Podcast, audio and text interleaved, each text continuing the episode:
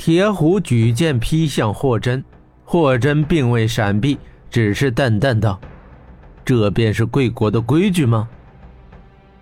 停手吧，铁虎！一旁的玄火圣王命令道。铁虎巨剑挥到中途，戛然而止。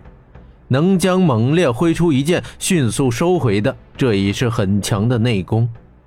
你获胜了，北方人。这一次审判是公正的。你将为金雪公主赢得一份权利，你说吧。”玄火圣王宣布道。“那就让公主披着这袍子过桥吧。”霍真回答道。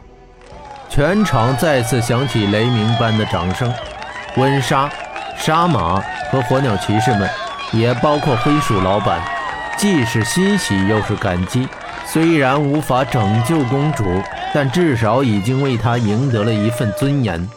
当然可以，那就尽快开始吧。”圣王说道。他心中暗想：“我倒要看看你这黑袍有何威力。一会儿只要他踏上火桥，我便催发功力，让玄火怒燃，连人带袍一并烧为灰烬。”铁虎收起巨剑，对霍真冷冷道：“待审判结束，咱们两个好好的打一场。”霍真则笑道：“将军见笑了，在下无意与将军争锋。”铁虎转身对金雪道：“公主，请吧。”金雪公主走到霍真面前，向他深深施了一礼，然后用她白皙细腻的手轻轻抚摸了霍真额头的伤口，动情地说道：“我的勇士，请允许我带上你的鲜血，昂首面对着邪火吧。”他将霍真的一缕鲜血沾到手上，这鲜血给了他足够的勇气。霍真在他耳边低语道：“别怕，这黑袍会保护你。记住，只要你心无畏惧，这火根本伤不了你。”金雪点点头，转身径直走向了火桥。他已无所畏惧，有尊严的死，他已经觉得足够了。他不再犹豫。披着霍真的黑衣袍，踏上了火桥。火焰燃出的烟气呛得他要窒息，但他相信霍真的话，他相信这位神奇的霍先生，只要有着黑袍在，邪火就一定无法伤害他。金雪迈出了第一步，紧接着第二步、第三步，他的心中已是一片空白，没有恐惧，没有愤怒，更没有悲伤。他心中只是默默地数着，一步，两步，三步，万籁俱寂。偌大的广场只有玄火燃烧声与公主的脚步声。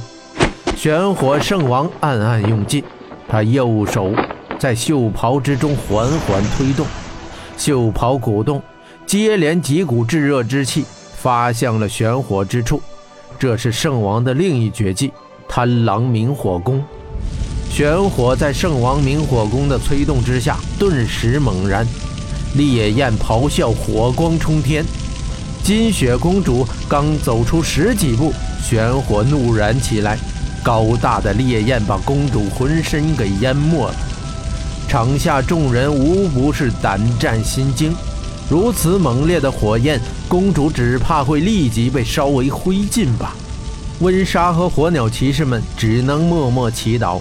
霍真站于高台之上，感到一股强劲的炙热元气正发向玄火之桥，他却只是默默地看着。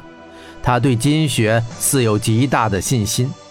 金雪在火桥之上感到火势猛烈，烈焰肆虐，滚滚浓烟呛得他连眼睛都睁不开。他索性将眼睛闭上，放开双手，径直地往前走去。说来也奇怪。金雪虽然被烈焰灼烧极其难受，但其皮肤并没有任何烧伤。虽是难熬，但她依旧活着。难道这是上天的眷顾，还是这黑袍真的有魔力？